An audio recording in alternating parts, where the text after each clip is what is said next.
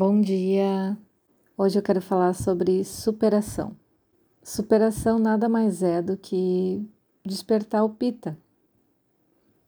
Olha como a gente estudando e entendendo sobre o Ayurveda, sobre os doshas, a gente já chega nessa conclusão bem lógica, né?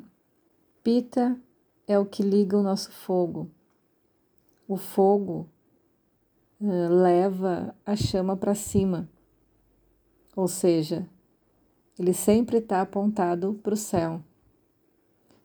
E ele precisa de oxigênio, que é o ar, vata, para poder queimar. Quando a gente vê pessoas que praticam a superação, elas têm uma característica em comum que é o desapego, o desprendimento das coisas, né? Isso é uma característica do ar. Se o objetivo for se superar, até o ego pode cair por terra. As pessoas perdem o medo do ridículo, têm curiosidade. Essa curiosidade normalmente é o que move, né? Buscar coisas, ferramentas para atingir essa superação. E tem o raciocínio funcionando a mil. Essa rapidez de raciocínio também é o ar, é o vata. Então eu digo que o caminho do meio é um pita em equilíbrio, porque é esse fogo do entendimento que vai fazer com que a gente tenha naturalmente esse autocuidado, que a gente seja mais vigilante com a nossa saúde. Se alguém está em desequilíbrio de vata, normalmente tem pouca constância e tenacidade para atingir seus objetivos, porque pulam de um lado para o outro e inventam várias desculpas para tudo, né? Porque não dão sequência nas coisas, não tem um começo, meio e fim. Quando se tem um desequilíbrio de cafa, normalmente a pessoa não tem energia o suficiente para buscar seus sonhos. Precisa de recursos como estimulantes ou se encosta em pessoas que dão um impulso por elas, né? Tem pouco estímulo para o movimento e por isso perdem o tempo das coisas, perdem a naturalidade do movimento, né? Aquela coisa de estar no momento certo, na hora certa.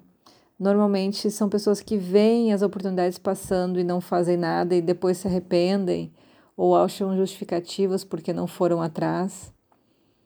Da mesma forma que um desequilíbrio de pita faz com que essa superação se torne um vício descontrolado. Então nunca estão satisfeitos com o que têm, né? Sempre estão atrás de muitas e muitas e muitas coisas. E às vezes ficam doentes por causa disso. Então, um pita em equilíbrio é o que eu considero o caminho do meio.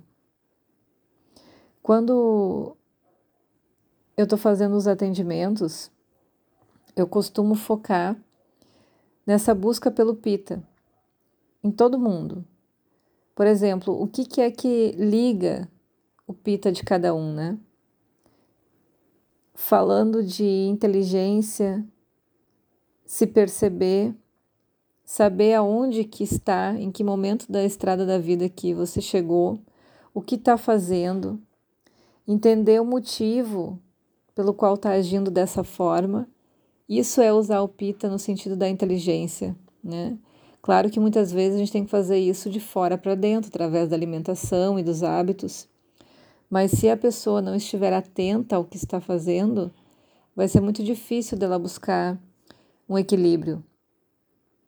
Depois que ela chega nesse padrão de se perceber, então a gente começa a traçar uma meta para reverter esses vícios mentais que levaram aos desequilíbrios em excesso, vata, pitta ou kapha, né? Desequilíbrios e que muitas vezes estão vinculados aos maus hábitos. E aí a gente começa a trazer, ligando esse fogo, esse raciocínio, uma consciência para o corpo e para a mente.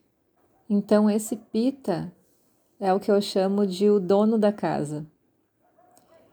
Se a casa estiver vazia, a chance de entrar uma doença é muito maior.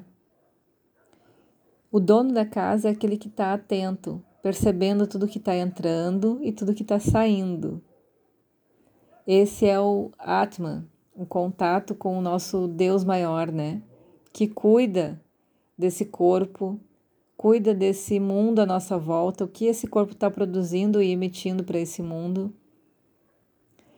Quando a gente consegue despertar esse dono, a gente começa a trabalhar com a superação que nada mais é do que manter o Pita acordado, dando desafios e despertando a responsabilidade sobre as escolhas, que foi isso que eu acabei de falar sobre o dono, né? Então, a cada conquista, o indivíduo percebe que a chave da própria vida está nas próprias mãos. Então, não vai depender de terceiros, e isso é uma coisa que me incomoda bastante, assim, botar nas mãos de um terapeuta, de um profissional de diversas áreas holísticas aí, a cura da própria saúde, né? Isso não acontece e não vai acontecer. E é aí que a gente entra num grande mergulho na ilusão. Enquanto a gente não tomar consciência da onde a gente está, o que a gente é e o que a gente está fazendo, Ninguém vai poder auxiliar a gente, né? E da mesma forma que quando a gente é despertado por alguém, a gente está se colocando na posição de ser despertado, a gente está querendo aquele despertar, né? Então, dessa forma também a ação parte da gente.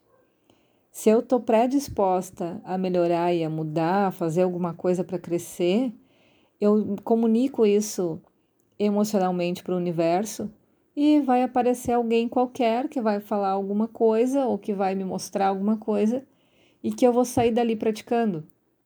Mas eu preciso estar aberta. Eu preciso querer a mudança, senão ninguém vai conseguir fazer nenhum milagre, né? Quando a gente começa a praticar essa parte de ter conquistas próprias, elas são realmente genuínas.